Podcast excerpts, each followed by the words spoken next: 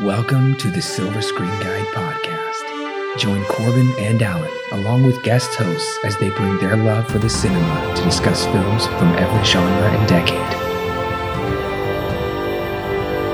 Learn about the history of the film, little known facts, and insightful explorations while they enjoy discussing your favorite film. The curtain is rising and your podcast is starting. So sit back, relax, and enjoy your guide to the silver screen. Welcome back, listeners, to our ninth installment in our Christopher Nolan movie review series, leading up to the release of Tenet, which, just so as of this recording, as of 626, uh, Tenet just got pushed back for, I believe, the second time, which makes things tricky, but nevertheless, we're still going to finish off with Interstellar now, Dunkirk next week, and we will jump back in and finish up the Jason Bourne movie reviews. And then um, we're also going to, as long as they don't move Bill and Ted around, we're going to do the Bill and Ted movies and maybe other some other surprises as well. Mm-hmm. Now it's interesting because Interstellar didn't follow the July release pattern, which has been Nolan's pattern for the last uh, three films. Interstellar came out Wednesday, November 5th, 2014. At the time, Nolan was 44 years old, and he does come back to work with Warner Brothers again. Warner Brothers loves Nolan. He made them over a couple billion dollars, but the uh, draft, the idea for Interstellar was with Paramount. And Jonathan Nolan was on board with Interstellar way beforehand. I do talk about the production and how Christopher Nolan came on board, which is actually kind of one of the last parts of um, how this movie came to be. This is not an original idea from Christopher Nolan. There are original ideas in here, but this is not one of his original films. This was actually originally going to be a Steven Spielberg movie. But in your guide to Interstellar, which came out last week, I talk about all of that in depth to give you a full background on it. But just some brief um, background details here, real quick is this is Nolan's longest film at a whopping 168 minutes, very close to three hours. Yes, it's it's it's basically three hours at this point. It's like what two hours and fifty minutes when you do the conversion from minutes to yep. hours. So, yeah, and now it isn't much longer than The Dark Knight Rises, but it's still almost three hours. Yeah, it's about four minutes longer technically than The Dark Knight Rises, but nevertheless, right. Nolan's first movie was 70 minutes. He's come a long way. Now, the mm-hmm. Letterboxd rating is an extremely high 4.1. For Letterboxd, they typically, from what we've noted, have begin to gravitate towards the three and a half range for movies that are about the same IMDb score. Um, but 4.1 very well, very respectable score on non Letterboxd. In a very high rating on IMDb of 8.6. Very high. Oh, yeah. And currently, it is considered the 30th greatest film of all time, according to the IMDb Top 250. Um, the Metascore is kind of surprising to me because it's a 74. Um, mm-hmm. Now, Nolan has scored he actually usually scores in the 70s. Um, he has gone higher than that, but nevertheless, um, The Dark Knight Rises got a 78. Um, he has had one other 74, and that was Inception. So you'll notice this movie is kind of on track scoring wise with Inception. Um, right. Inception had an 8.8 on IMDb. Um, now, this is actually very surprising that this is the lowest uh, critic score on Rotten Tomatoes for really? Nolan. This is still technically certified fresh, but it has a 72% approval rating. Not bad, mm. but for Nolan, this is very low. Um, he's yeah. never got in the 70s before, except for one occasion, and that was with the Prestige, with the 75%. So critics consider this, technically, Rotten Tomatoes critics consider this to be Nolan's worst film. I hate to say that because it's still very positive. Interesting. Yeah, that it is surprising that uh, this is the movie that critics feel is so far, at least, the least liked Nolan film according to critics. That's interesting to me. Um, given his other track record, I would I would assume that maybe Insomnia or something like that would have been lower. Um, no, Insomnia is actually very high at uh, 92%. That's right. I forgot. So audiences on Rotten Tomatoes still give it an 85%, very positive. Now, as far as cinema Mhm. score goes, this got a B plus from audiences, Hmm. which the, your guide to Interstellar, I speculate the reason is due to the runtime and due to the incredibly dense plot. Yeah, that would make sense. So, but this is um, not too surprising. Also, because like I said, this runs on track with Inception. Inception also got a B plus, and also like Inception, this has a comparable budget of 165 million dollars. Mind you, it is financed by Warner Brothers, Paramount, Legendary, Obst Productions. Um, here's one that will probably surprise you, Alan, and probably surprise the listeners. This film came in at number two at the box office opening weekend. Did it really? I yeah, that that is surprising to me. I would have expected it to come in at number one, just like most other, especially in more more recent Nolan films. All of his movies for the past one, two, three, four, five years had come in at number one. Um, this movie came in at number two with a v- extremely weak opening weekend of Hmm. only forty-seven million dollars. Interesting. This is one of his lowest opening weekends since The Prestige. Yeah. Now, this movie did open in 3,500 theaters. It had quite uh, a big opening. So maybe this part will kind of fill out the puzzle. So Disney's Big Hero 6 came out that weekend, and That's that right. was number one. That's right. I do remember this. I've seen this in the theater. Um, I remember getting very hyped for this movie when it was coming out. Um, so I guess it doesn't really surprise me that Big Hero 6 beat it um, because it is a Disney picture. Um, still surprising, though, that a Nolan picture came in at number two, especially now th- at this time after doing The Dark Knight and then Inception how his now one of his other movies is coming at number two. Surprising to me, but I guess because of Big Hero Six is not too surprising. So Interstellar came in at number two. Gone Girl came in at number three. Oh, I didn't realize that came out this week too. Wow. Yeah, and Ouija came in at number four and Fury at number five. So a really weird box office weekend. Yeah, it is also November, so uh, yeah.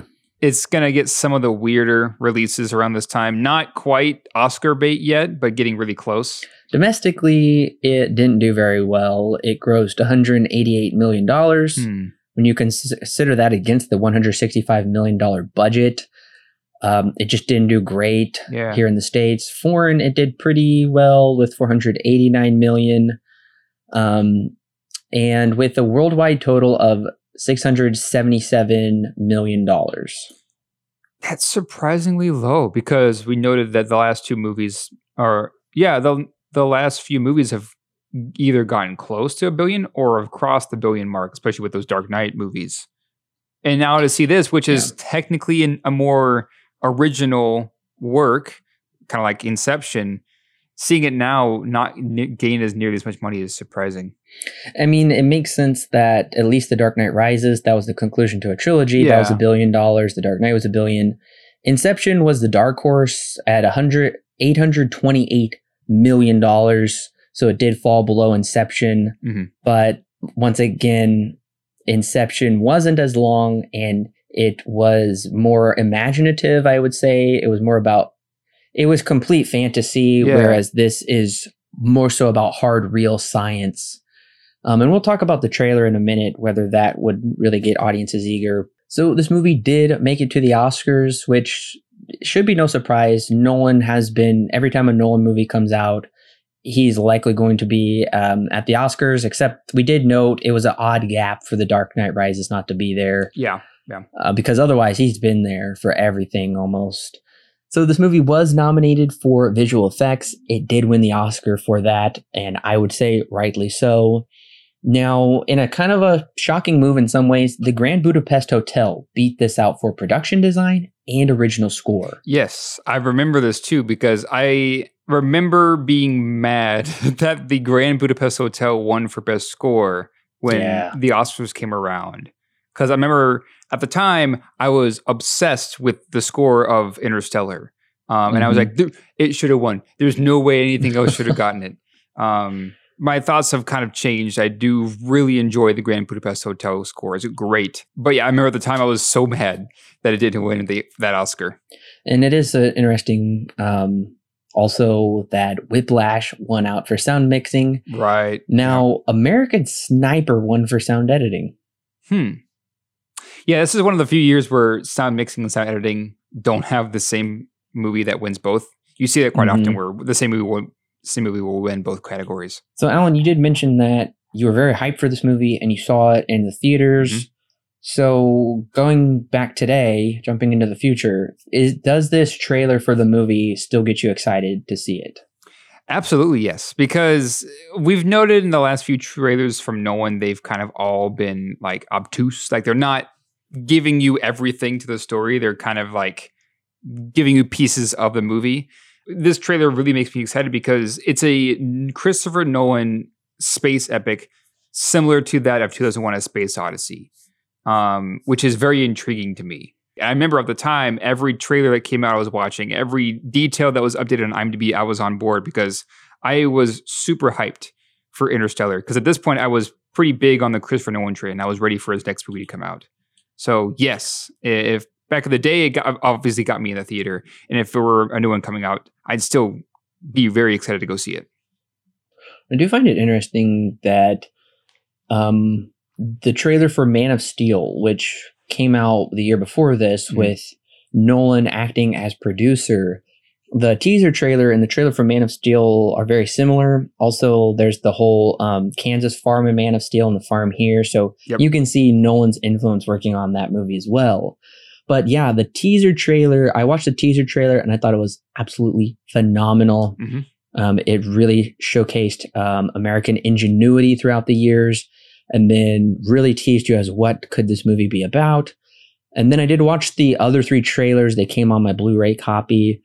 I didn't think the first trailer was all that great, but trailer two was really good. That would get me hyped, and I wouldn't recommend trailer three. But nevertheless, I was hyped to see this movie. I did get to see it in IMAX, and it was just a mind blowing experience. Well, listeners, if you haven't seen Interstellar and you don't want the movie spoiled for you, which I highly recommend, just don't ever let a Nolan film be spoiled for you. Yeah. Just experience them as fresh as possible.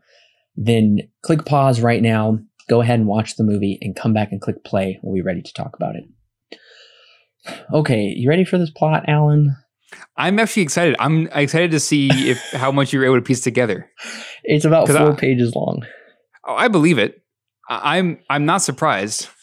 Okay, let's do it. All right. In the not too distant future, the world has experienced catastrophe on a grand scale. There are no more armies and no more wars. History has been rewritten to the detriment of the United States. The new generation are farmers instead of inventors. There are no more wars because there is no more food. Blight has slowly been corrupting crops to the point they are no longer sustainable for growth. Not to mention, a second Dust Bowl has overtaken the Midwest, the very place where our crops grow. On a farm lives Cooper, played by Matthew McConaughey, Murph, played by Mackenzie Foy, Tom, played by Timothée Chalamet. Forgot yeah, that. I forgot he was in this. I I, totally too. forgot he was in this. so basically, every single person in this movie is a star. This is a star studded movie. Oh yeah. yeah. and Donald, the children's grandfather, played by John Lithgow. While driving to school one day, they spot an Indian drone, which they capture in order to power their farm. Also, their farming machines are going haywire. Later, Murph believes there is a ghost in her room knocking over books and creating lines of dust. Cooper chalks it up to a gravitational anomaly, but Murph believes the ghost is communicating through Morse code. In fact, the ghost was, it said stay by knocking over books, but her father realizes the code made up of lines of dust is binary. The code is coordinates which leads them to the decommissioned NORAD in Colorado, but that doesn't mean it's uninhabited. Murph and Cooper are captured by none other than NASA, led by the illustrious Professor Brand, played by Michael Caine. In fact, Professor Brand and Cooper know each other from the days Cooper worked with him on experimental NASA space planes. Brand explains humanity was born on Earth, but it wasn't meant to stay there forever. Many scientists have already traveled to other planets searching for a new Earth. The only way it has become possible to travel outside our solar system is due to the appearance of a wormhole located near Saturn. Mind you, wormholes just don't appear, they are placed. It seems there is a higher power affording these talented people of Earth the opportunity to save mankind. A second expedition must go check on the scientists in order to find which planet is viable. If possible, they'll relocate the people of Earth to this planet. That's Plan A. Otherwise, they'll start a colony with embryos. That's Plan B. Professor Brand talks Cooper into leading the mission since he is a natural leader and the best pilot for the job. But he promises Cooper that upon his return to Earth, that his life's work will be complete, solving the gravity equation, i.e., the ability to harness gravity and therefore time in order to get people off of the planet. He agrees to pilot the Endurance, but this causes a major rift in his relationship with his young daughter. Before departing, he leaves his watch to her to remind her he'll be back.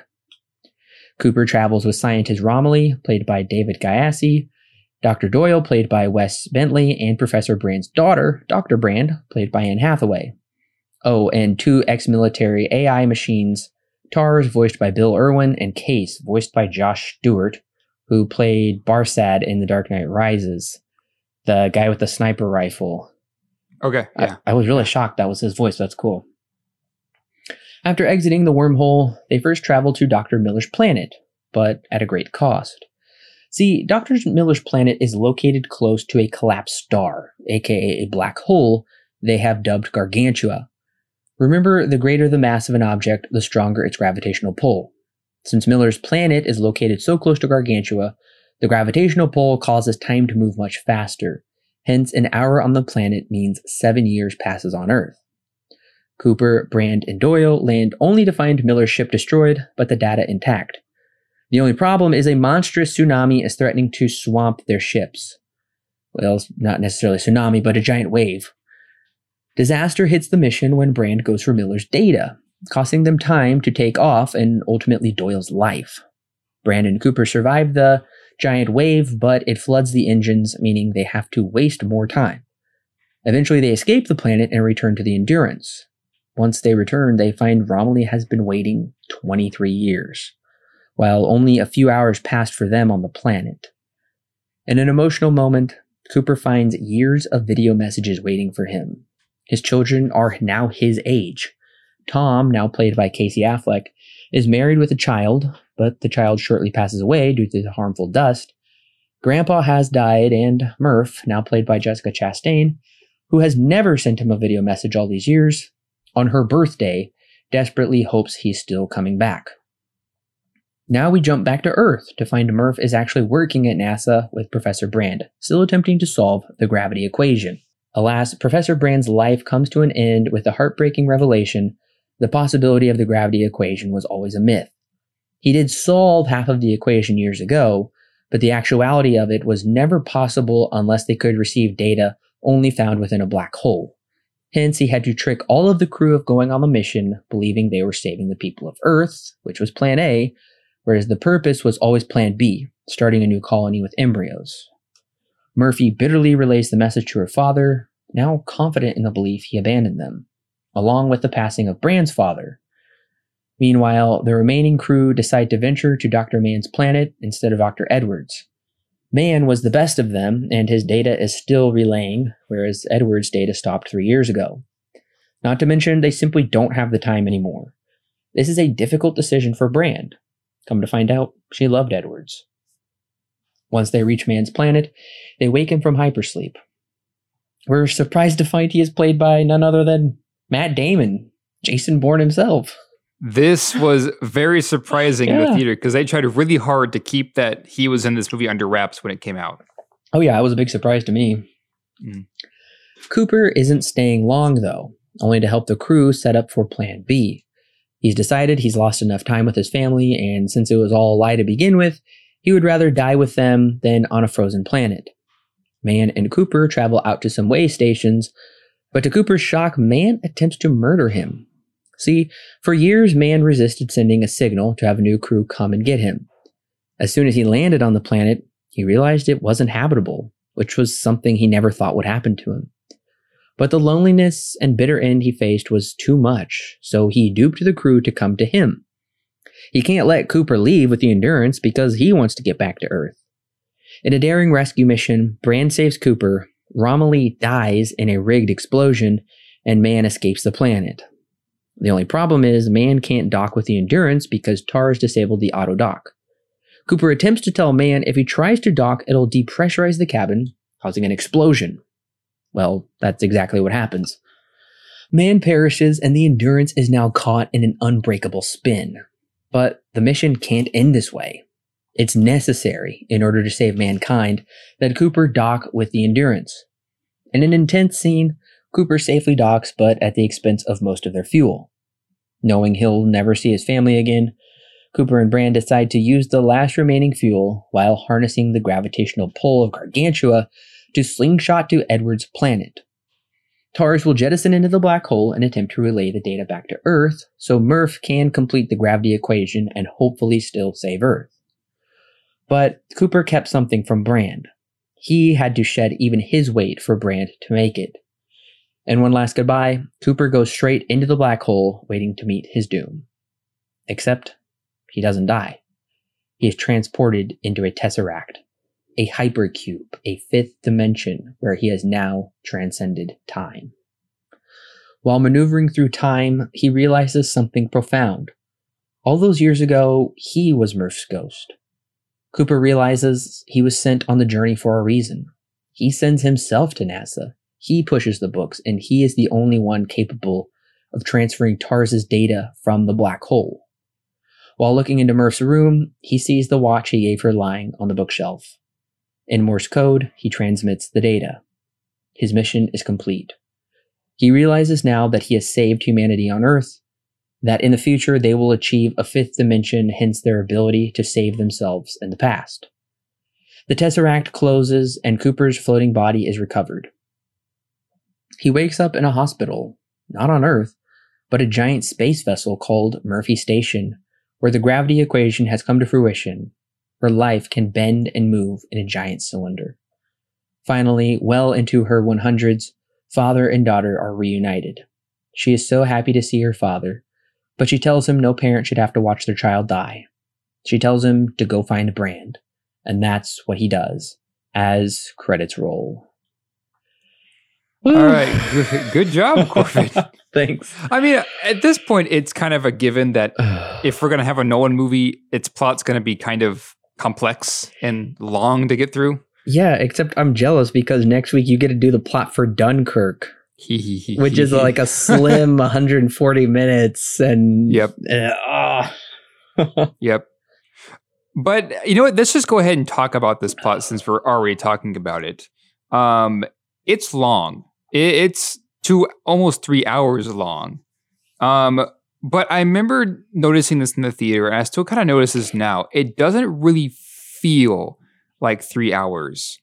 It's yes. long. It feels long, but I think that Nolan's pace keeps it from feeling uh, keeps it from feeling like it's just dragging on. Yeah, it never gets boring, and that is something that I think a lot of filmmakers aren't necessarily good at. Um, Denis Villeneuve did it with Blade Runner 2049. I was always invested in that movie. I think yeah. what I appreciate is Nolan has a story to tell. And if it's going to take him three hours to tell it, then that's how long it's going to take. If his next movie is Dunkirk, if it's going to take him, like I said, a little over an hour and a half to tell that story. And that's how much yeah. time he needs. So I think he does an incredible job of using time, of structuring all three acts that they all pay off in a great way. And uh, this movie is also so emotionally investing that the three hours, I mean, you're just sucked in. And mm-hmm. it also is kind of unique because this is such a long, long, vast journey for them that does take place over a hundred years, essentially. The three hour movie helps you feel that as well. Yeah, absolutely. And it's also interesting and just the idea alone is interesting. It's a it's a space epic that is directed by Christopher Nolan. Like that's just those words alone make this movie almost instantly intriguing to me. And they did back in the day when I heard the name, when I saw the name Interstellar and saw the very first poster they put out, I was like, oh man, is this like, is this going to be a space epic made by Christopher Nolan? It's such an intriguing idea. Now, this does pull off of a lot of elements from 2001: A Space Odyssey. I think those are pretty. Uh, they're kind of hard to miss, especially if you've if you've seen the movie. Right now, at the time, I hadn't seen it. Uh, now, of course, I have. I do see some of the elements where they elements that they lifted off of. Um, but it's you never really see this anymore. A big space epic nowadays, you never really see that. So it's kind of unique already that it's kind of like doesn't want a space odyssey, but made in a more modern time um, with a more for a more modern audience. Yeah, most space movies were just kind of action, sci-fi. This movie really does pride itself in having solid science behind everything we see. Yeah.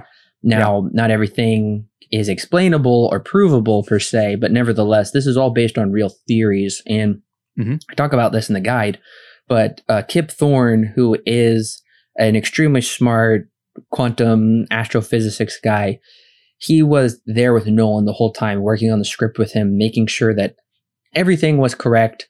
Um, I just know at one point Nolan wanted a character to go faster than the speed of light, and Thorne said, "Are you kidding me? No." And so yeah. I was thankful for that, but it is cool. And even Thorne, I watched the special features. Thorne gave the visual artist like algorithms and codes for like um, equations, I should say, for how a black hole would technically work. Mm-hmm. And they created that. They plugged it in the computer, and he was blown away by actually seeing what a black hole would really look like. So yeah. you can rest assured knowing the science, all of this stuff is very accurate. Yeah, I think that's what makes this movie so I, would, I guess so deep when you really want to dig into how do, when you really want to dig into like what is real and what isn't. Most of it is I think there's a few things where they take creative liberties um and but for the most part everything that you see or hear or everything that happens eh, there is some kind of scientific backing to it mm-hmm. and i remember there was uh, i forget where it was but neil degrasse tyson had briefly talked about this movie and he said if i were to rate this movie on a scale of 1 to 10 10 being like the most accurate uh, and one being absolutely not. This is close to an eight or a nine in accuracy to what is portrayed and uh, its real life counterparts. So yeah, I think that's what. And I remember this is also again when I was obsessed with this movie when it came out. I was looking up um, like all the things in this, all the like the scientific stuff in this movie. Like what it, what are what are they trying to explain, and how real is that? And it was interesting to see that pretty much all of it is real. Uh, again with some creative liberties, but pretty much everything here has some scientific backing to it, like some real scientific backing to it, which is surprising when you put it in a three-hour space epic. Yeah, and I know, um, like the producer Emma Thomas, Nolan's wife, mm-hmm. said that they also wanted, they would hope, they were hoping like kids would see this movie or young teenagers, and that would actually inspire them yeah. to go on to do things with outer space, really pushing the limits, their current limits of science and technology. Right. So this isn't right. just a movie, just a pop, you know, a popcorn blockbuster type movie, but also they're hoping it's inspirational. And that is one thing I would say is inspirational about this movie is the fact that it is kind of about the American ingenuity mm-hmm. and um, the drive to just go beyond and go greater. Um, so I really loved that. And the, I know some people thought it was kind of heavy handed in the first act, but I do love those scenes where McConaughey is saying we're not meant to be caretakers, we're meant to be explorers. Yeah. And I do think it yeah. does drive at the heart of kind of striving beyond, especially because we're kind of living in this eerie time where I feel like we're getting close to reverting back to the dark ages. Yeah. And that's that's the world they live in in this movie where um, they textbooks have been rewritten to say the moon landing was fake, and now all of this stuff is currently going on to kind of erase history just for no good reason. Mm-hmm. Uh, we see all these statues being torn down. Whether you think that's right or wrong or not, I'm not here to talk about that. But nevertheless, it's still historical. And uh, when you also see them, they have to put on masks in the future because of the dust. Well, we have to put on masks because of the virus. So, right. Once again, right. Nolan is Mister predicting the future here. Yeah, it, it's it's also intriguing as well because uh, it's very much harkening on the dirty 30s, right? The, the Great Depression happened right. around this time. Uh, of course, the Dust Bowl, mm-hmm. um, as is also pretty much, practically uh, recreated here in this movie, is rolling through. So, in a lot of ways, this is humanity, as you were just saying, kind of regressing. Mm-hmm. Um, they are pulling things out of textbooks for various reasons. Um, it feels like they're playing it. They're playing it very safe which makes sense because uh, there there's been this big blight that's kind of uh, come across the entire world, and because of that, humanity is losing food. Well, because they're trying to play it safe and conservative, as Cooper, and this is kind of what his whole character stands for. They've lost what makes them human. They've lost what what we're meant to be doing, which is exploring and going out there and finding new things.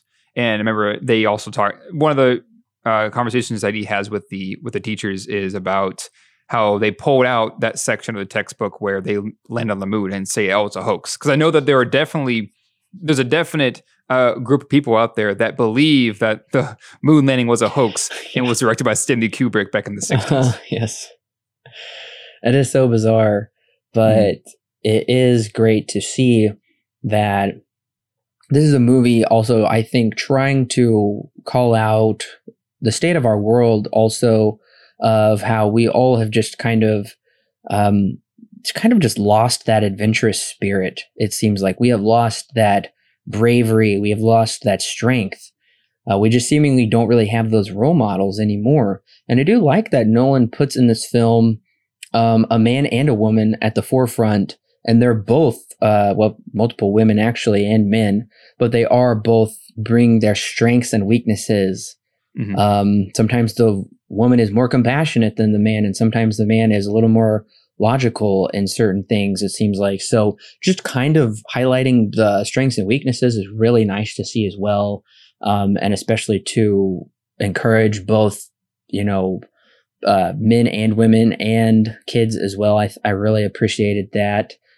Um, I do also uh, think this movie is strong on themes. Now, sometimes maybe they are exactly spelled out, but nevertheless, the fact that he at least puts them in there, I, I appreciate because you just don't see some of these themes anymore. Themes yeah. of like fatherhood, love, and faith, and even of transcendence. Those are all very big driving forces in the plot of this movie. Yeah, and classic Nolan as well. He his plots are kind of driven around a central like idea, um, not necessarily a uh, plot device, but an idea. In this case, it's more centered around the idea of love, right? Yes. Uh, love is the thing that ex- that spans that can go between time and dimension, right? That's kind of like the main crux, especially in the second half of the story. Um, so it's that idea of love. It's uh, the idea that Cooper is willing to leave his family to save the world so he can return to his family, right? It's that love connection that he has with his family that drives him to do what he needs to do and then come back. Um, now we do get to see how that may sometimes uh, cloud his judgment. Same with Professor Brand, or same with Doctor Brand. Um, but either way, that's their driving force, and it's interesting too because when you when it gets down to the last like third of the movie, they're the only two who are only two remaining humans left on those missions. The but not just the Lazarus missions, but also the mission that they were sent out on. The two that are driven by love. Professor Brand's wanting to go and meet Wolf Edwards or Edmunds, and uh, obviously uh, Cooper is wanting to get back to his family. The two that are driven by love are the two that survive, right? So again, this is classic Nolan at this point. He's structured his movie around an idea that kind of takes on these characters, and it's those characters who follow that idea are the ones that make it out. And love is a transcendental concept. It's mm-hmm. not necessarily tangible. You can't hold it or necessarily look at it, but it's something that moves within everyone, something that everyone needs, and we act on love. Right. And we also act on faith. That's something I thought was fascinating on Professor Brand's deathbed. he told the adult Murph, he said, You had faith that we could do it. Whereas Professor Brand had lost faith and he really didn't seem to have the belief that Murph does. Now, Murph is the constant skeptic, but I do appreciate mm-hmm. that somebody in here, we need that some kind of desperation of why are you doing this to us and how are you going to save us? And that's where um, the themes of like fatherhood plays in of sometimes we never always understood why our parents did things. Yeah. And, you know, so our parents weren't perfect. And you know what? Maybe he did make the wrong choice. Um, Cooper did because he he is the one that does the Morse code that says stay because he doesn't want to leave. But then right. at the same time, you come to find out it was all for her benefit and the benefit of the world in the long run. And I think that's also something that hopefully your parent would do is sometimes you wouldn't understand it, but it was for your benefit because they loved yeah. you. Yeah. And I know that that's what Nolan originally what he was going for um, with the when he was kind of getting the script ready was he wanted to go for a father son relationship. That was the original idea. Oh. And so, mm. one of the interesting things about the music about this, I know uh, he had talked to Hans Zimmer and they kind of crafted the music along while he was preparing the script. So, they were kind of done roughly the same time. Um, so, if you have, I think it's on the special edition, I think.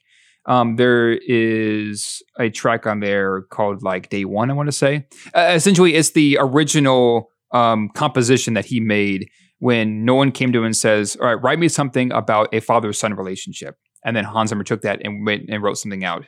Come to find out, he came back later with it, and he's like, "Okay, yeah, actually, this is about a father-daughter relationship." Um, and I like that decision to change it. Yeah, like you were like like you were just saying, you know, this movie is definitely harnessing on parenthood, some kind of, of parenthood, right? And how we don't necessarily wholly understand why our parents do certain things when we were little, but we come to understand later why. And again, that's because they they do certain things or they um, don't let us do certain things out of out of love, out of their love for us. That's why they make certain decisions that we don't fully understand as a kid. And I do like how those dynamics are portrayed amongst all of the characters where Professor Brand is a is the father to Dr. Brand. He's also a father figure to Cooper and mm-hmm. eventually a father figure to Murph. And even Donald, their grandfather, he's a father figure as well. Unfortunately, he doesn't seem to get to do a lot, but we know yeah. that he did raise Tom to become a farmer who does his best to take care of his family. But I do like how some of these father figures do let these characters down in major ways. Um, even the inclusion of Dr. Mann, which upon this viewing, I realized how much they kept referencing and bringing him up because I was listening for it, and he is brought up as this great scientist, and come to find out, he's just this like weak charlatan this whole mm-hmm. time. And so the character dynamics, the relationship dynamics are incredible, how they all play out and how there's like betrayal and there's salvation. Those are so good to watch unfold.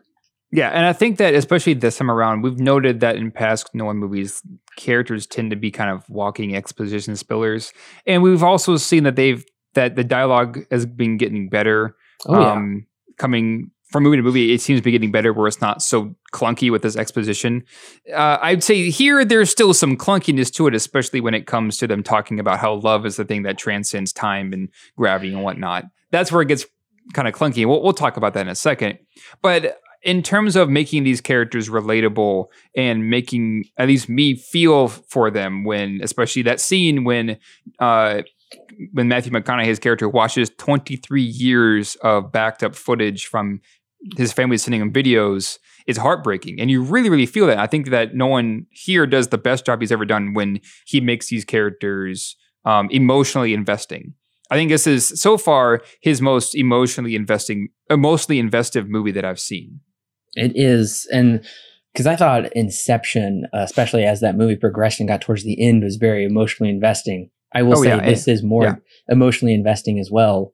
Mm-hmm. And yeah, when Cooper is watching the footage, um, and he realized within the span of three hours, twenty three, he just lost twenty three years. Mm-hmm. That I remember how big that hit me in the theater. I was shocked when realizing Romilly Romilly thought he'd probably wait up there for maybe a year or so to study the black hole. And I thought he was there for 23 years by himself. And Dr. Mann was there for a year and then I think in hypersleep for like two years and he, he couldn't hack it. Uh, but I, I do want to briefly talk about um, kind of, I guess, continuing on what we are, we're just talking about that father father daughter relationship because in a blink of an eye, like like you just said, in a blink of an eye, uh, three hours goes by for the father, but in reality, back on Earth, it's been 23 years, right? So there's definitely an allegory there to just parenting in general, where um, I'm not exactly a parent, but I hear this all the time. You know, they grow up so fast, is I guess the quote that everyone hears, at least at some point in their life. Um, it they grow up so fast where he doesn't, even though it feels like like no time for him has passed. 20 plus years has passed for people back on Earth, right? So it's kind of it, it's mind bending as well as it is emotionally impactful because you realize that he hasn't been there for his kids for 23 years, right? And so there is also the allegory there of parenting when it comes to uh, when it comes to raising your kids as well, where the time will just kind of fly by, and next thing you know, they're living on their own. It does give like a whole new twist to that, a whole new meaning. They grow up so yeah. fast, and there is that yeah. like emotion conveyed of just that like separation and there's like no way that he is ever going to be able to get that time back and it's not like he can just hop in the car and go see them they are separated mm-hmm. by so much space and time that you do feel that and especially when mcconaughey is just breaking down in that performance watching his grandson is born and then his grandson dies and then his uh, father-in-law dies and then he finally gets to see murph all grown up and the last time he saw her was, you know, I mean, by the time they traveled out there, I don't know, it was probably like a year or two, and so much time has passed uh, back on Earth. Yeah. Um, because it's different how they travel through space. Uh, that is just a really heart rendering moment. Oh, absolutely. Oh, but I gotta say, I do love the line from Dr. Brand. I wrote it down where she said, Love is the one thing we're capable of perceiving that transcends the dimensions of time and space. I do like hmm. that line. I mean, it's true. Um, I mean, you're right. It is. Uh, it's also kind of, you know, straightforward and not too subtle. I mean, I guess if they were, I guess they necessarily didn't need to say it in order to convey it mm-hmm. because I think we both understood how important love is for that. And even when I think he's in the Tesseract, he's like, it's love. Can't you see it's love that is what's uh, bringing us together? You know, I think in some ways I don't necessarily mind they're calling that out because there is a lot of techno jargon that is going to go over a lot of people's heads.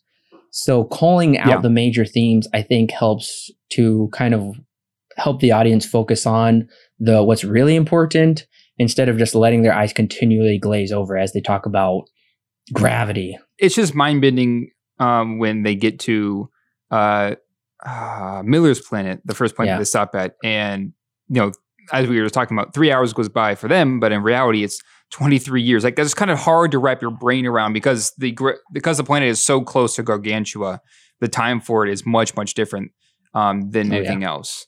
Uh, so yeah, in some ways, yes, I do agree with you that it's nice that there are the main idea, the main core idea, it, what anyone's going for is kind of spelled out. That way, you don't have to like sit there and dig for it um, because there is so much technical jargon here. Um, but at the same time, you know, I, I do like a lot of subtlety in my movies where I don't necessarily have to be told what the movie's about. I kind of want to discover it for myself. Now, what do you think of the whole Dr. Mann sequence? Because I would say that's probably one of my favorite parts in the movie and does have some mm-hmm. of the mm-hmm. best writing is after the two of them fight and Matt Damon's dialogue is just so rich. Um, I mm-hmm. really loved that whole section of the movie and the twist was, I, I'll never forget that twist in the theater where he does try and murder him so he can escape that was always so shocking to me. Yeah, absolutely. Especially this time around, um, I find it more intriguing now because you do get to see a man living in isolation uh, for so long. What it can do to somebody, somebody who lives at li- going so long without a seeing another human face without living with some kind of somebody to love in your life this is what it does to you. You become in this in his case he becomes very deceptive and becomes uh it becomes kind of self-centered because he wants to survive. And especially when he really turns on these characters i would say right when he right when cooper um, reveals to him that yeah i'm going to i'm going to hell i'm going to go home because he does after he they find out that professor brand was kind of lying about this whole thing he decides uh, cooper decides that he wants to go home well when he mentions this to dr mann um, that's when Dr. Mann, I would I say, turn start to formulate his turn on these characters. And so you get to see, and I it's it's kind of at first was like, oh yeah, he's a you know, it's he's just another stumbling block for these characters, and he's you know is a naturally bad person. He's an antagonist for these characters. But watching it now, I don't necessarily believe that as much. Yeah, he's an he's a stumbling block and uh, an obstacle for our characters, but it's also a warning sign for these characters. And understanding now, you know, why he is acting this way makes his character feel a little bit more, I guess, realistic. Because he's acting, you know, he's acting in a way where this is what happens when you're just in isolation for so long, and he wants to get back to where Cooper is trying to go for. Uh, that's why I found his character to be most interesting. Is now seeing that when I haven't seen it before. He also serves to showcase the opposite. He's the literal opposite of Cooper's character because yeah. Cooper is yeah. going to persevere no matter the cost. He's going to figure out a way to achieve it, even so far as going into a black hole, and he's rewarded with being placed into a higher dimension. Whereas, and especially if you listen this time around, Dr. Mann inspired 12 other astronauts to go to other planets. Yeah. He was their leader. He was like the greatest of them all. And that's what makes his fall so shocking. His fall from grace is so shocking when you come to find out that he couldn't hack it and his uh, presuppositions were all entirely arrogant when he said, I never considered my, my planet wouldn't be the one. Yeah. He's like, I assumed it would be. So he just becomes utterly selfish and he's just ready to go back to Earth and abandon the mission and without with complete disregard for other people's all these other lives that he's going to put in jeopardy um, but he justifies it in such a fascinating way by saying like i'm here for you cooper as you're dying even as you're dying you won't die alone i'll let you, i'll die with you even though i'm the the cause of it so his entire sequence is eh, just powerful and even this time around when i knew the airlock was going to blow I still jumped. I, I still jumped because it just gets me out mid sentence. And then we can't not talk about the scene where he has to achieve the same spin to lock on uh, yeah. with Hans Zimmer's score. Yeah, the no time for caution scene. Yeah. No time for caution. I know this time around that this whole sequence I was just by the time um Cooper is getting rescued where they're having to speed through the planet and there's that shot of the ice in the air and the ice on the ground, mm-hmm. and it's just like all coming together. Oh my gosh! And then he has to spin with the score. I'm I'm like starting to well up. Yeah. Because I'm that emotionally invested in the scene. Yeah. I remember in the theater um, when they had the no time for caution scene, uh, when mm-hmm. you know the airlock blows and the endurance starts going into an uncontrollable spin and starts going back down towards Mann's planet. Um, that that until they finally latch on and make it out I remember that at the time was one of the most intense sequences I'd ever seen. I was so invested in it that I had I was I don't, I don't do this very often either. I was white knuckling the seat when I watched it initially yeah. in the theater. Um, remember it being very very intense, and even today it's still a very well done sequence because uh, again Hans Zimmer's score, which is uh, we've already kind of mentioned here and there, it's pretty incredible here. Um, does a really really good job at portraying you know that desperation to grab on back to that the back onto the ship um, and how this is going because of this event how what is this going to do to our character's journey? How much is it going to affect the character's journey? Are they even going to be able to make it back home? If they don't get this if they don't grab onto the endurance um, what's going to be the state of humanity after that? So yeah i think Nolan does a very good job in this sequence. Yeah i was white knuckling it. And I'll never forget the line where Tars says something like, This isn't advisable, you do this. And he says, No, it's necessary.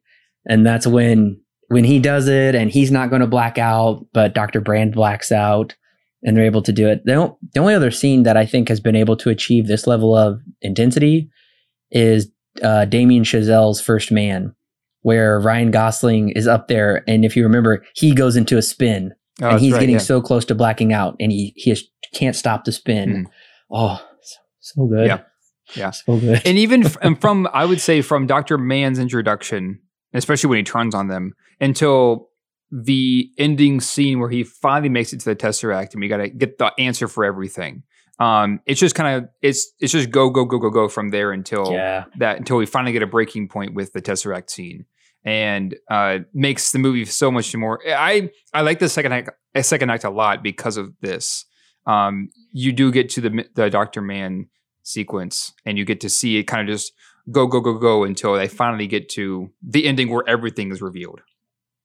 And I do appreciate that Nolan doesn't forget about the people on Earth here in the second act as well, even in the end of the third act, because I do like the juxtaposition of um, Murph on Earth.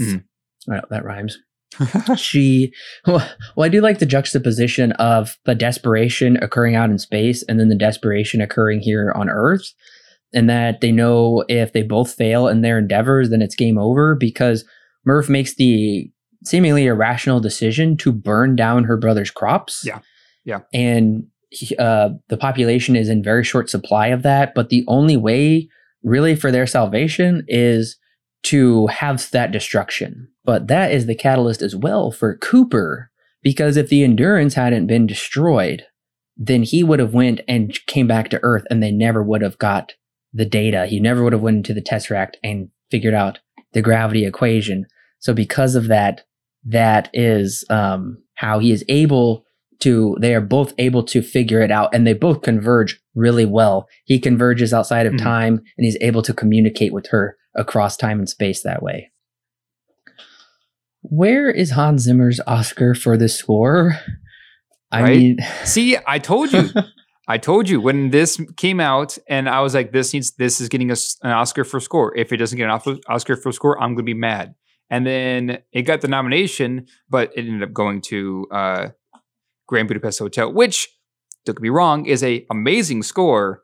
Um, by the time I'm just like, "Nope, that's dumb. Oscars are rigged. This is stupid." you know, I think Alexander Desplat, he's won enough times. He is completely an incredible composer. He was Mhm. also nominated twice that year for the Imitation Game as well. So he had a yeah. he had the best chance of winning. But dang, I will say across all of Nolan's films, I will say um, this is my favorite score so far. Absolutely, yeah. And this is one of my favorite movie scores, just kind of in general. Uh, I actually own this score on on vinyl, just like Mm, I own The Dark nice. Knight. Yeah, Um, it th- sounds amazing, by the way, on on that record. Uh, yeah, no, there are, and there there's a version of the score that exists. It's called the, uh, is it the Interstellar Projection Edition or something along those lines? I forget the exact name of it. You can find it on YouTube. Um, there are a couple of tracks, there are two in particular, um, that are way better than anything else in the standard soundtrack. There is organ variation and there's Tick-Tock. Those two are incredible pieces to listen to. And if you ever have the, the chance, uh, again, you can just find them on YouTube. Definitely listen to them because they are incredible. I absolutely love them. I would love to own the score. I'm maybe not on vinyl. I don't have those capabilities yet, but at least the CD. Mhm. Um, I would love to own that and Vangelis' score from Blade Runner. Oh, Yep. I own them both on Uh, vinyl. jealous. Personally, I feel this does have the best writing insofar as like character dialogues go. And I think it is their most ambitious plot. And I really do think this is probably their best plot. Um, I like this a little bit more than Inception plot wise. But my major issue is there are quite a few muddled plot points in here that they are asking us to invest in. Mhm.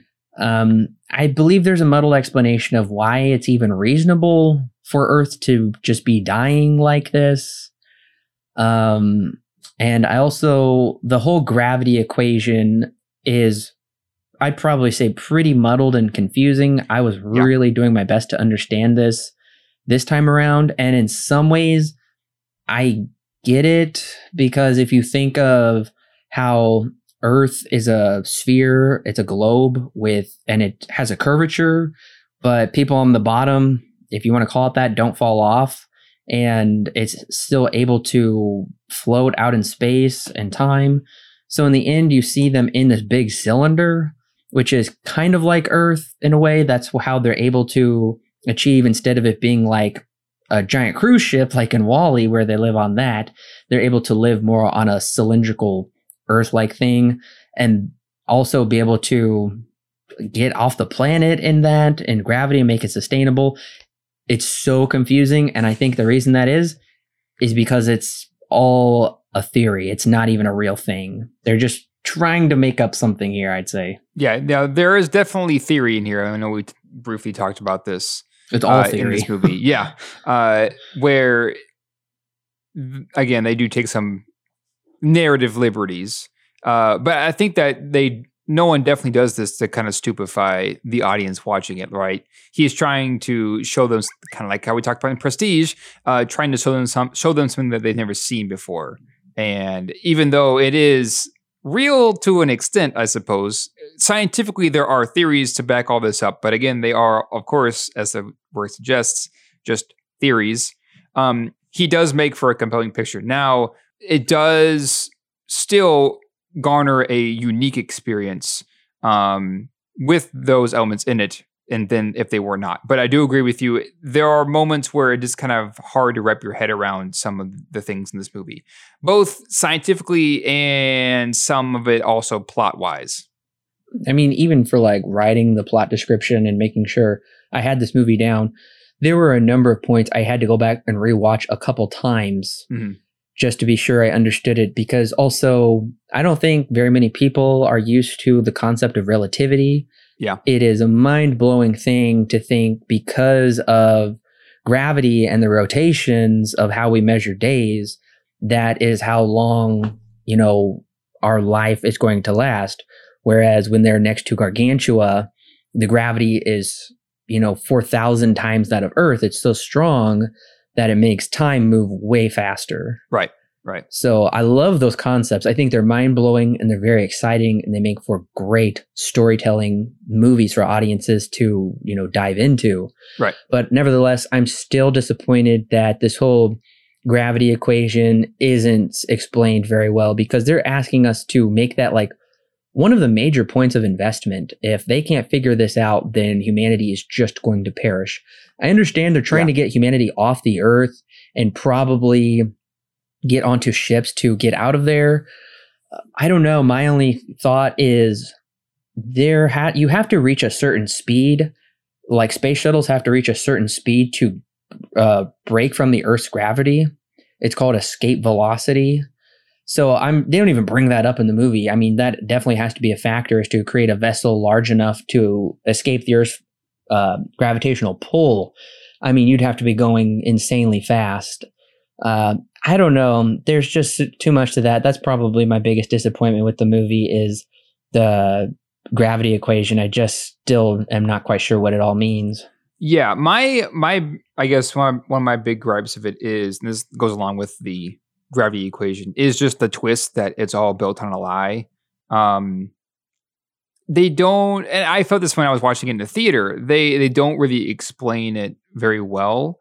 Um, they explain that it's a lie, right? But I think be partially because it's hard to explain this gravity equation already. Um, it's kind of hard to understand. Well, why would he do this? Why? Why is it a lie? Is the question I remember having in the theater um, when they when it was revealed that Doctor uh, or Professor Brand had wrote this equation, but spent the rest of his life after getting to a certain point, kind of just going in circles um, intentionally going in circles.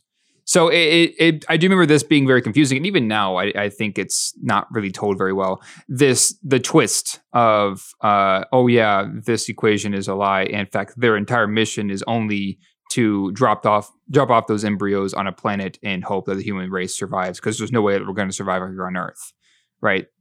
it I find that to be kind of like oh okay like they it's not explained very well. It's not explained very well at all. And it, honestly, it wasn't until this watching that I realized that Professor Brand was truly lying to them. Mhm. Um, I never was very clear on the dynamics of that situation, but come to find out, he did figure out the equation of gravity. It's just the possibility wasn't achievable without the data from the black hole, which is like a, which is like um just gravity in its most raw, unbridled form is how I tried to understand it. Yeah. There is a 50 minute documentary on the Blu-ray that does delve into a lot of the science of it, which does make things a lot a little easier to understand. I'm not sure I'd say a lot easier to understand. Yeah. But nevertheless, if you are seeking answers, I watched it, then watch that. And there's so much jargon in this Tesseract, Event Horizon. And I understand it all now. Yeah. But in the movie, I'm like, what is an Event Horizon? uh-huh. Uh, There's also a movie called Event Horizon. Different movie though. th- I was thinking that the whole time. I'm like, now I got to watch Event Horizon. Very different movie. Uh, I haven't seen it, but I'm curious. But now I got to bring it up. Now I got to explain it. Event Horizon is basically just the point of no return from Yeah. a black hole, essentially. Yeah, when yeah, I know that when you're heading into a black hole, there's a certain point. Once you hit that point, which is the event horizon, you can't go back. right. You're you're done. You're sucked in. That's it. I mean, in that deathbed sequence, I do like how he says, "Mirth, Mirth." Mirth. He does say, "Murph, you have the faith to carry on and and hopefully figure this out." But Mhm. I'm sorry, I lied to everyone. I thought it was for the best. He's like, yeah, we all are going to die. And that's just one thing that I feel like Nolan is asking a little too much of us to believe is that someday, I mean, and this is like, well, I don't know, 50 years into the future, that the earth will just stop working, essentially. This blight, which is a type of disease that just wipes out crops, it's essentially going to wipe out all of our food um, sources in the bonus features, they kind of chalk this up to like climate change, even though that's never called out in the movie. Um, yeah, I would say it's kind of like visually there, but they don't really ever call it out. You're right. I mean, I, I appreciate that the Dust Bowl comes back because Nolan's like, this has happened before. What if it does happen again? Mhm. And that is also going to kill a lot of people, along with the oxygen in the atmosphere. There's just so much that he's asking us to go along with here that it's hard for me to understand because parts of this movie are trying to be so realistic, whereas other parts, like this setup, I'm like, well, this feels more science fiction than any of the space stuff almost.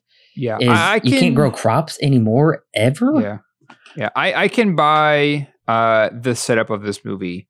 Um, I also see it partially as we've run the earth dry of resources. Um, we're starting to run out of food because we've used up all the food, and and of course this this blight is also not helping things at all. So I also saw partially that that we just run the earth dry of what we've what we usually use. Um, so I can I can I can kind I can buy the setup and the setting of this movie where the earth is essentially just drying up, right? We can't stay here forever because it's kind of just everything that su- could sustain life is disappearing, right? That's kind of the setup that we're given. And corn is one of the last things uh, that ex- that can be grown consistently on Earth to keep us alive. Um, and as they say, this is the last. This is also um, going away too. So I can I can buy the setup of this movie. It is very science fiction and has been done multiple times, obviously. But I can buy. I think also Christopher Nolan does a good does a pretty good job making it still investing to the story because of how he films and executes a lot of the uh, city scenes, and you get to see how the dust literally the Dust Bowl comes through certain towns and stuff a couple of times. So I find myself invested. But yeah, you are right. It is somewhat of a cliche to have this setting. Yeah, a lot of the dust is actual stuff. Yeah. Um, it's shot in camera. It's not visual effects. They just set up giant fans Mhm. and blew dirt everywhere. Yep. Um, they did actually grow that corn for real. That's not CGI. Yep, I mean they donated it to somebody, didn't they? Or they Ooh. donated it a lot, like pretty much all of it after they were done filming. I hope so. Yeah. I don't know. I remember, I forget who, but I know that they like once they were done filming, they donated it. I was trying to pinpoint where this was located because It's supposed to be in the Midwest, Mhm. but there are some kind of mountains in the background, and I'm like, there you can't grow corn by any mountains. And uh, come to find out, it's in Calgary, Canada. So, Ah, ah, Okay. and you're not even supposed to grow corn up there. Like no one's like ever done it before. Yeah. except they did well, it. they did here. it. They yeah, did they it. did it. But no, I mean, I I find the setup to be fascinating, but at the same time, I almost wish there was a little bit more time to give us an explanation why. But that's not really the point of the movie. The movie's Yeah. already long enough. Um, one of the other things that I just found to be utterly ridiculous was Topher Grace kind of just pops into this movie here at the very Mhm. end for kind of just because he he is, I guess. And when he's listening to the family's lungs, um, when Tom comes in, he's like, "Okay, you need to get the these people out of here right now." Ah, yes. Like, ah, a, yes. like a comet is just coming towards the house, and Casey Affleck or Tom just comes up and just decks him, just clocks him right there. I'm like, "What is this scene?" Uh, Yeah. completely ill-defined motivation in this scene. I that that was completely unnecessary. I'd say. I mean, I would find uh, Tom's character, especially when he's older, to be completely ill-defined in general, um, because he, I, I still, I guess, don't completely understand what's going on with this character. I mean, I know that he always wanted to run Dad's farm. I understand that, and I think, but that's about all I really understand of his character when it comes to this scene because once he becomes an adult, he feels like he's it's like he's always angry all the time. And if somebody tries to mess with the farm in any kind of way, then he's willing to kick them out. Um, so when it gets to that scene where uh, they, it's also partially tied, it's also intercut with the Dr. Mann scene where they're there to try and save the family. It feels like it's just added, it's just an added obstacle just to make the scene more intense. Yeah, I do kind of hate that kind of uh, I don't know whatever you want to call it, almost false tension, or I guess I should say more so manufactured tension, Yeah, that's a good way of putting it. where he immediately resorts to violence. Mhm. So then Murph has to burn down his cornfield, and it makes it's supposed to make it even scarier. The fact that he's going to come back, like, is he going to come back with a gun? And the world's ending anyway. Is he just going to shoot Topher Grace? and Topher Grace pulls out the tire iron. Nothing comes of the tension in the scene. Um, so this time around, I didn't find it very tense. I mean, in some ways, I think of Tom as, you know, he buried his grandfather out there. His father left them all these years. He's become the man of the house. He is holding down the homestead. That's the fam- multi generational family farm, and that's his one patch of earth. He has to leave. It's what's theirs in a Yeah. world that is increasingly losing everything. I'm reading all of that into it, though. None of that is really uh, brought up in the movie, unfortunately. But Yeah. I just got to say, he just immediately resorts to violence, just punches him in the face. I mean, come on, he doesn't doesn't yell at him or anything. I sh- I mean, I can, Okay. I can, I guess I can kind of see um, uh, what happens. Him being kind of a symbol, symbolic of what happens to humanity when we don't strive to innovate or explore. Maybe I can kind of see why, when given enough time and given enough stagnation, this is what it does to. This is what it will do to humanity. I guess I can kind of see that in his character, but Right. they don't really ever define that anywhere.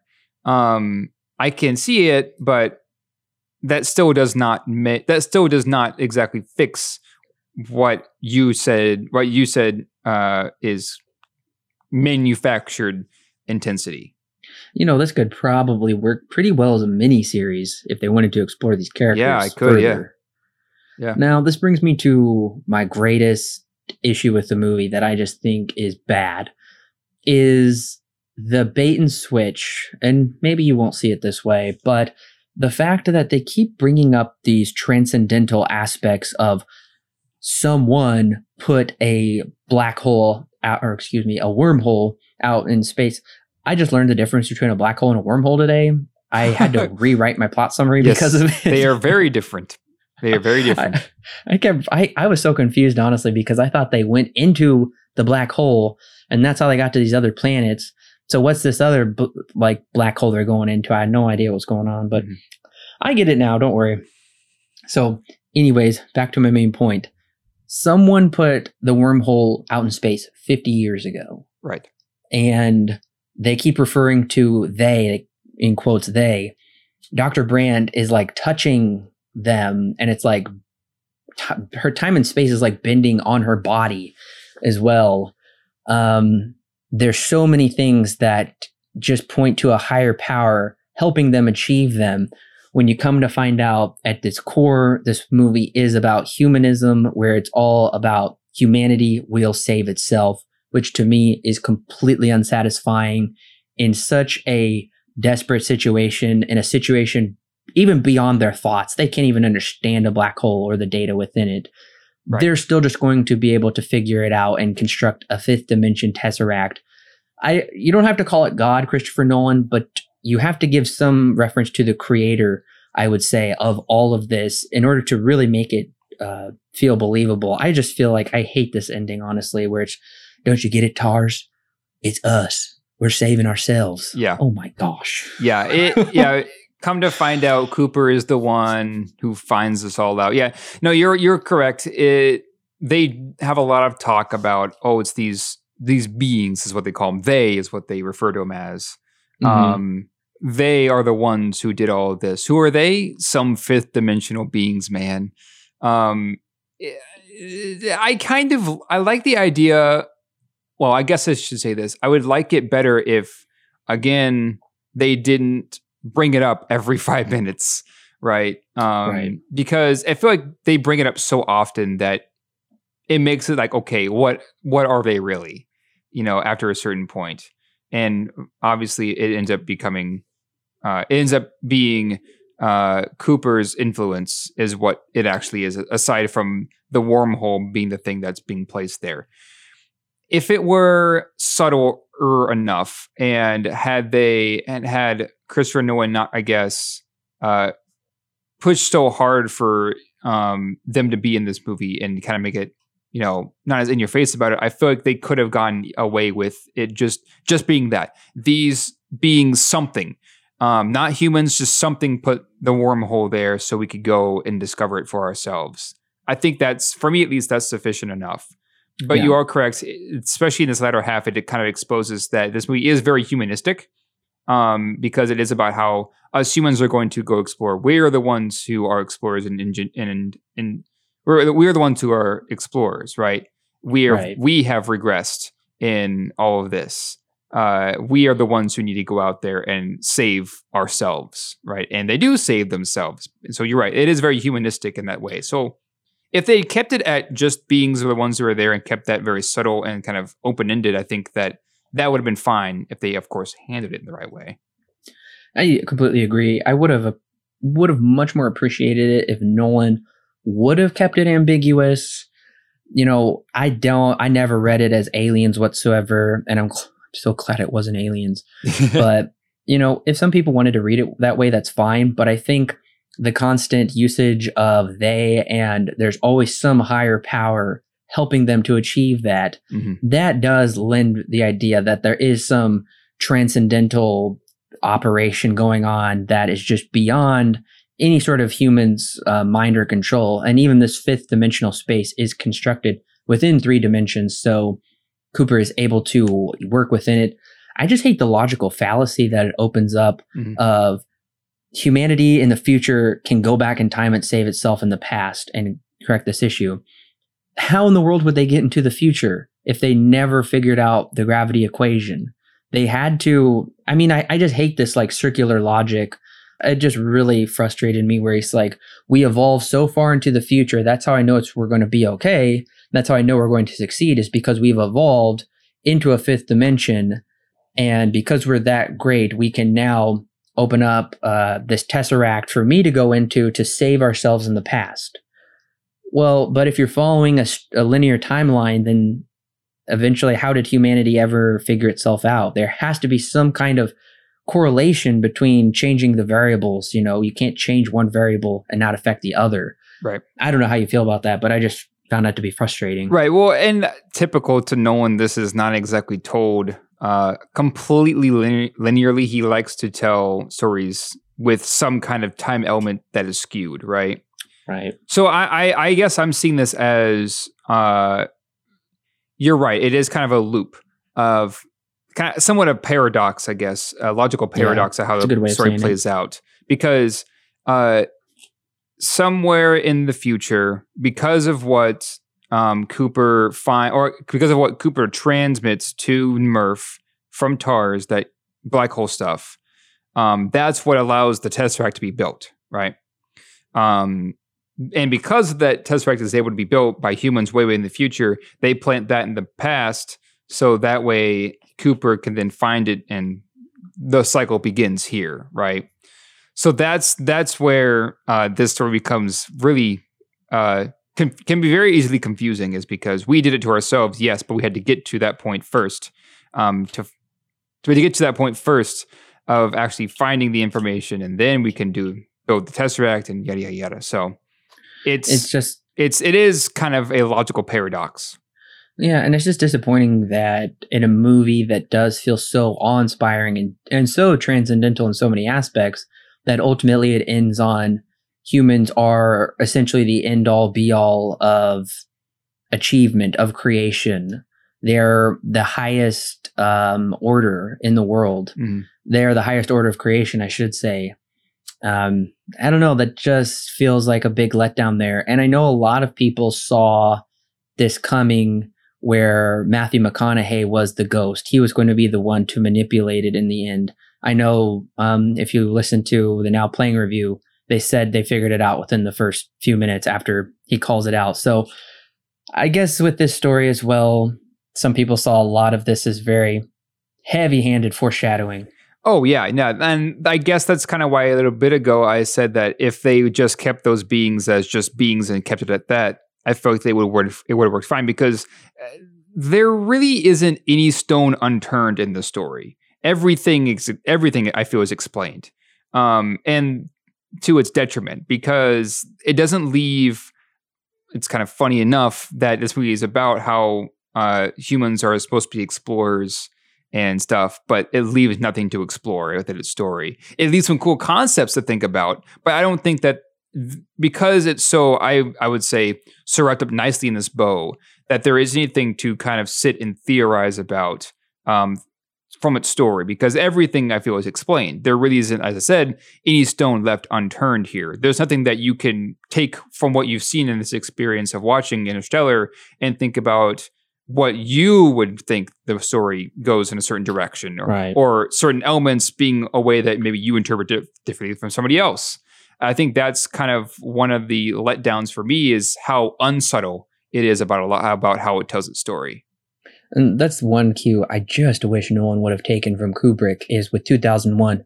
There is so much room to interpretation. I mean, oh, oh yeah, yeah. That movie is so incredibly philosophical um, that and because of it, because of how philosophical it is, it makes that movie somewhat hard to follow when you first watch it because it, it feels, especially anything so obtuse. You're just like, what, what, what's happening when yeah. you get to that ending half? Yeah, I know. I wrote a college paper on it, and I turned that into a video for this channel, giving my mm-hmm. interpretation of the film, which I'm not saying is the definitive interpretation, but yeah. nevertheless, that's how I chose to perceive it. Which is one reason I love that movie, is because it's endlessly rewatchable for that aspect is because you'll you can always find something new to read into it and other people have so many different ideas about it as well.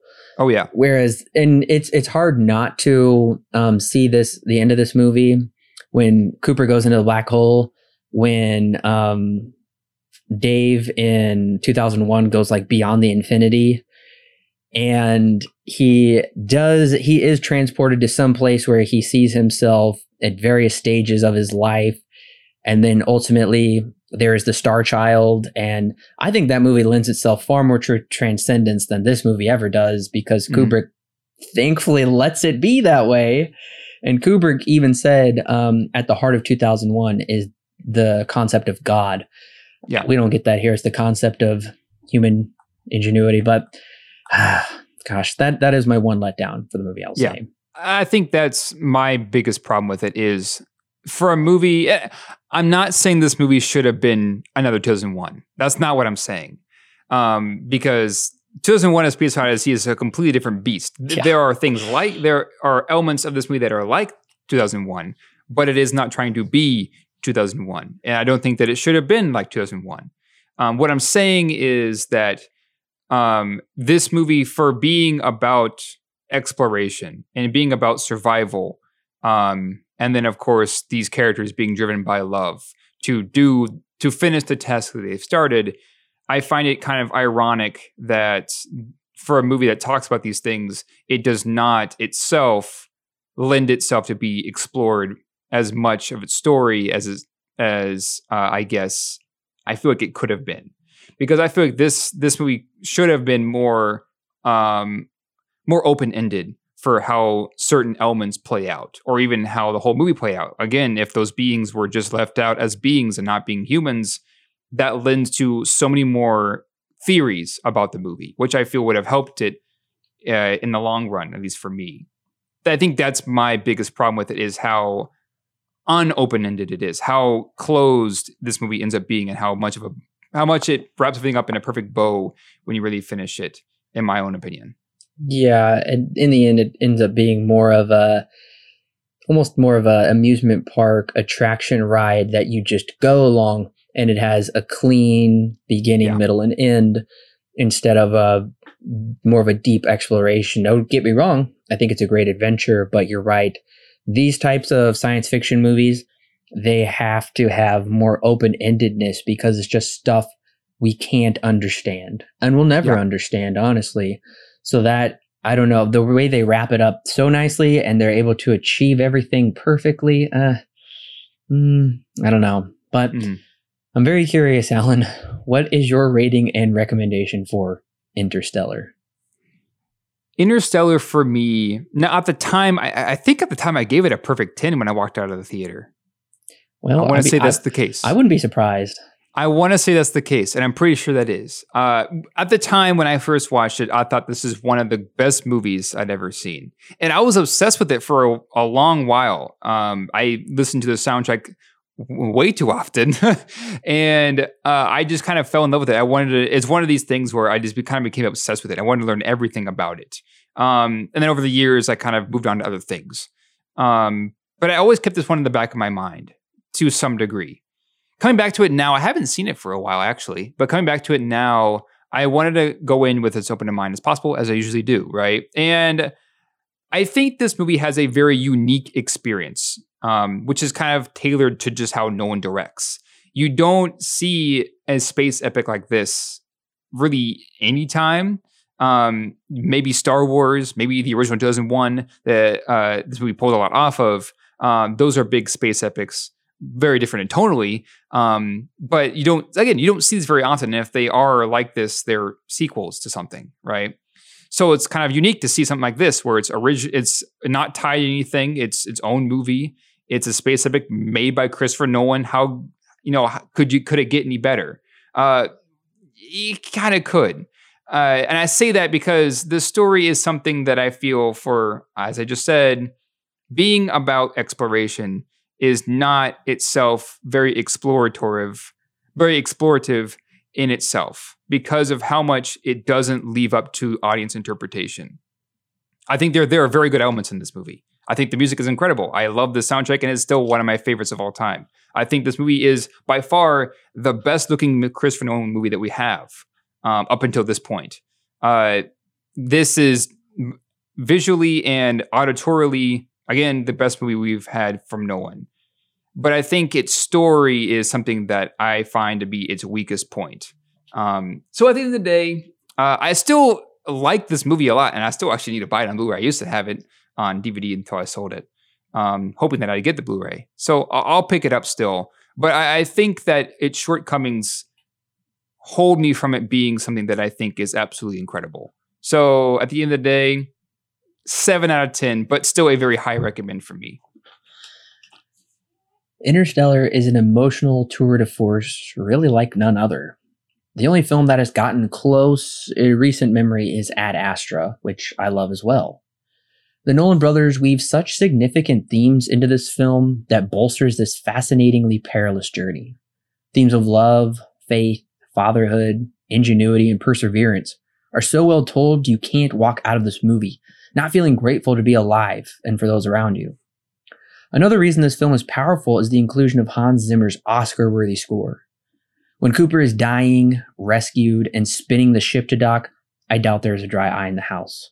I know I was gripping my armrests while fighting back tears as I witnessed a father achieving the impossible to save his family. Despite this being Nolan's longest film, this is an epic odyssey where you are meant to feel the length, desperation, and exploration of Journey. Unfortunately, I am disappointed by one major aspect. I do think the setup for Earth dying isn't reasonable, but aside from that, is the way Nolan deals with transcendence or a lack thereof. Having humanity save itself lends to the power of human ingenuity and will, a major theme in this movie, but ultimately our abilities can only go so far before they fail.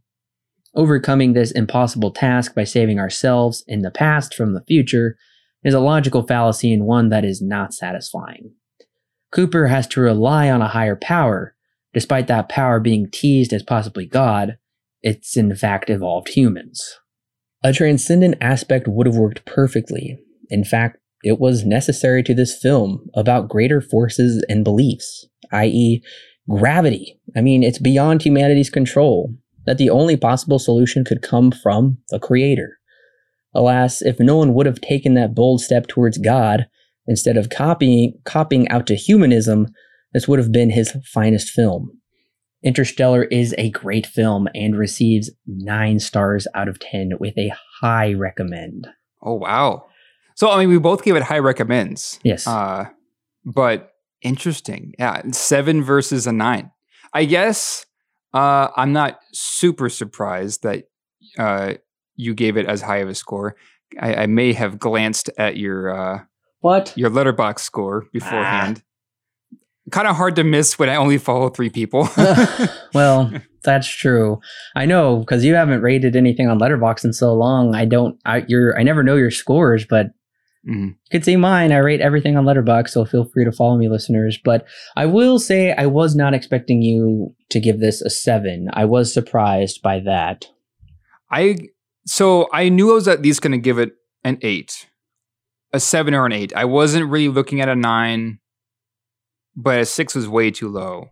Um, and after I guess discussing some of the details, I felt like seven is about hmm. right for me. Now, if it were to lean one way or the other, it would definitely lean more towards an eight than it would a six, obviously. Sure. But yeah. So does that mean you like Ad Astra better than Interstellar? Or have you not seen Ad Astra enough? I think I need to see Ad Astra again to make that decision. Um, I remember really enjoying Ad Astra. Um, I don't, but if I were to decide which one I think is better, I think it's a that's a hard one. Mm. probably Interstellar, but then again, I've, I've also seen that movie. I've also I've seen this movie probably about five, six, seven times. I've only seen Ad Astra once. Now, as far as pickup or pass goes for me, I did pick up the Blu-ray. Uh, I think it was actually a Christmas present a number of years ago, and it was the um, Blu-ray, DVD, digital HD version. The film is on disc one. The special features alone, which are three hours long, I believe it, are on disc two, and then disc three is uh, you get the DVD version. But it also was really cool because mine came with a collectible IMAX film cell from an actual 70 millimeter film print. That's right. Yeah. My cousin Tommy, who has, has been on this podcast um, for Jurassic Park, he has, I think, that same thing. He's got the Steelbook, um, and it also came with uh, the IMAX print. Yeah. So I pulled that out for the first time to take a look at it, and that 70 millimeter is pretty large, but it looks really cool. Mm-hmm. Yep, yep. For me, I, I, think I mentioned this in my closing statements. Yeah, i am going to pick it up. I don't know why I haven't picked it up yet. I'm deciding if I want to get the Steelbook or not because if, if I can get the Steelbook. Uh, these the one that Tommy has. It looks really, really good. Well, so after watching Interstellar, Alan, do you have any movies or TV shows you recommend the listeners check out? Yeah. So I guess I've kind of already, we've already talked about 2001 A Space Odyssey, but that would be one if you haven't seen it. Definitely go watch it if you like Interstellar. Um, check this one out it'll bend your mind, I feel, way more than this one will um, because it is so philosophically grounded. Um, other than that, you did mention Ad Astra, and I didn't have that on my list. But now that you mention it, I definitely see it. I can I could definitely see where Ad Astra pulls from Interstellar as well. Um, Yeah. So That's a movie definitely about a check out. father and son. Yeah, exactly. So I would definitely check out Ad Astra if you liked Interstellar. That's a more modern example of somewhat in the same vein as Interstellar. Yeah, I, I recommend as well. Ad Astra in 2001, both great movies. Mhm. And I also recommend First Man, which is a Mhm. factual retelling of the mission to the moon. But they do have some incredibly intense space sequences as well that I think First Man, unfortunately, has become somewhat of a overlooked or underrated movie. Yeah. You just don't hear much about it, and it didn't have really any presence at the Oscars. I, I think it was nominated uh, for a couple things, but Yeah. I was shocked to see that it didn't get the love that I think it deserved. Well, the question after the show is Did you get to experience Interstellar in the IMAX? Tell us about your experience. I remember mine was completely incredible. I loved it. So if it ever comes back, I know Inception is coming back to theaters, maybe. Then I would love to. So I, I have seen The Dark Knight in the IMAX. I have seen Interstellar in the IMAX. Um, I don't know if I got to see Dunkirk. No, I saw Dunkirk at home. Um, I think I saw Dark Knight Rises in the IMAX. So I've got a pretty decent track record of getting to see Nolan in the IMAX. Of course, I'm going to see Tenet in the IMAX.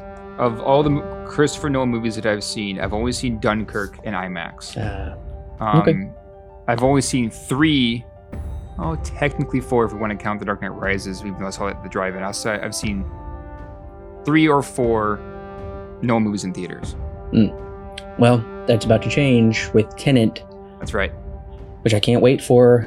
I Mhm. this just going through these movies makes me even more excited for Tenet, and even if we do have to wait, I'm okay with that. But Alan, thanks for joining me. Sure thing. All right, listeners, we will see you next week with Nolan's final film until Tenet. We will be back with Dunkirk.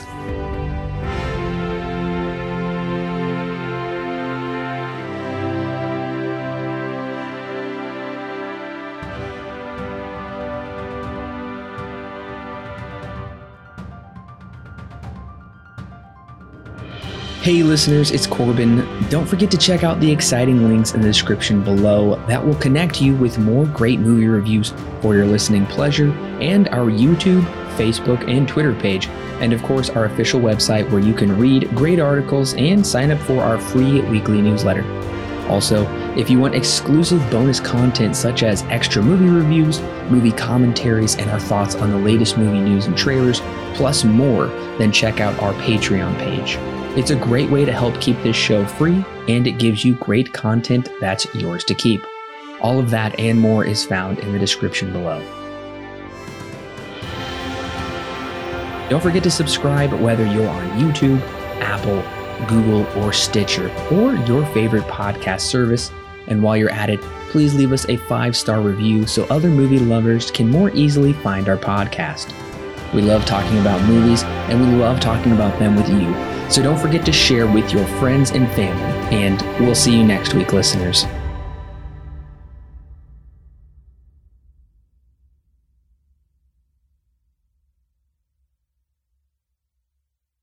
The Silver Screen Guide podcast is edited and produced by Alan and Corbin. Intro and outro music is created by Thomas Rankin. The thoughts and opinions herein expressed are those of the individual and do not necessarily represent those held by Silver Screen Guide. Silver Screen Guide is not affiliated with any company or individual involved with the creation of this movie or TV show. No portion of the podcast may be used without express written permission from Silver Screen Guide. It was nominated for Best Production Design, Best Sound Editing, Best Sound Mixing, and Best Original. No, no, no, wait. I haven't written them down. I was trying to do it from memory, and I shouldn't have done that. okay. Um. Yeah. Here we go. Okay. Causing an explosion. Well, that's exactly what happens. Man perishes. Wait. Let me scroll down. Oh. Gosh, this is so long. Beyond humans' control. That the only possible solution. Al, what? what are you doing with your finger? Oh, I don't know. I'm just gonna mess it around, I guess. Uh, that was one giant run on sentence. Now I got to re- read the whole thing. A transcendent aspect would have worked perfectly. In fact, it was necessary to this film about stop. Now I'm gonna I'm gonna laugh. okay, I, I gotta do this for the rest for my thing. Okay. um I don't know if I got to see Dunkirk. No, I saw Dunkirk at home. Um, I think I saw Dark Knight Rises in the IMAX, so I've got a pretty decent track record of getting to see Nolan in the IMAX. Of course, I'm going to see Tenet in the IMAX.